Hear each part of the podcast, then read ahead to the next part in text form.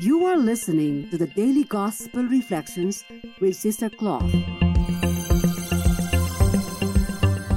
This podcast is brought to you by the Paulines Multimedia. It is our mission to bring the Word of God to all peoples through sounds and images, voices, and music. Come and join us as we share with you a thought a day.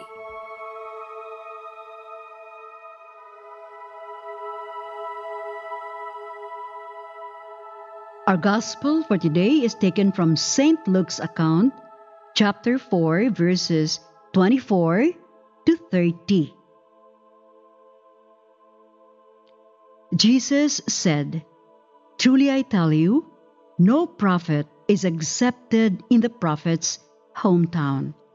But the truth is, there were many widows in Israel in the time of Elijah, when the heaven was shut up three years and six months, and there was a severe famine over all the land. Yet Elijah was sent to none of them except to a widow of Zarephath in Sidon. There were also many lepers in Israel in the time of the prophet Elisha, and none of them was cleansed except Naaman the Syrian. When they heard this, all in the synagogue were filled with rage. They got up, drove him out of the town, and led him to the brow of the hill on which their town was built, so that they might hurl him off the cliff. But he passed through the midst of them and went on his way. Hi there! May the Lord send us an inspiring thought to make our journey through Lent fruitful, not only for today, but for the remaining season of Lent. Today's healing story reminds me of a witness of the synodal process in Rome who explained that synodality is not a concept, but an experience of being heard, of being included. It has been over two years since the Church started talking about synodality, or, in simple terms, a walking together or journeying together and living out our faith. Synodality presupposes an openness to other religions and cultures. In today's reading, Jesus returns to his hometown in Nazareth. St. Luke tells us that the locals were astonished at his wisdom and extraordinary knowledge.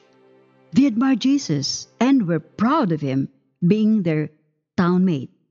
They even spoke well of him. But why the sudden change of mood? Why did they reject him and even drive him out of the town and lead him to the brow of the hill so that they might hurl him off the cliff? Did Jesus say something that displeased them? Yes, Jesus told them that his mission to heal the sick, drive out demons, feed the hungry, work miracles, and bring the good news of salvation was not only for the chosen people of Israel, but Jesus had to reach out to non Jews as well to do the will of God. He even cited instances when Israel was in dire need of food, but where did God send Elijah? To the Gentile nation and fed the starving widow and her son and wrought a miracle there. Jesus also told the Jews that there were many lepers in Israel in the time of the prophet Elisha, but who did Elisha cure? The Israelites? No, he healed the Syrian leper only not the Israelites, to direct their attention to the fact that his mission was to minister to all peoples without exemption.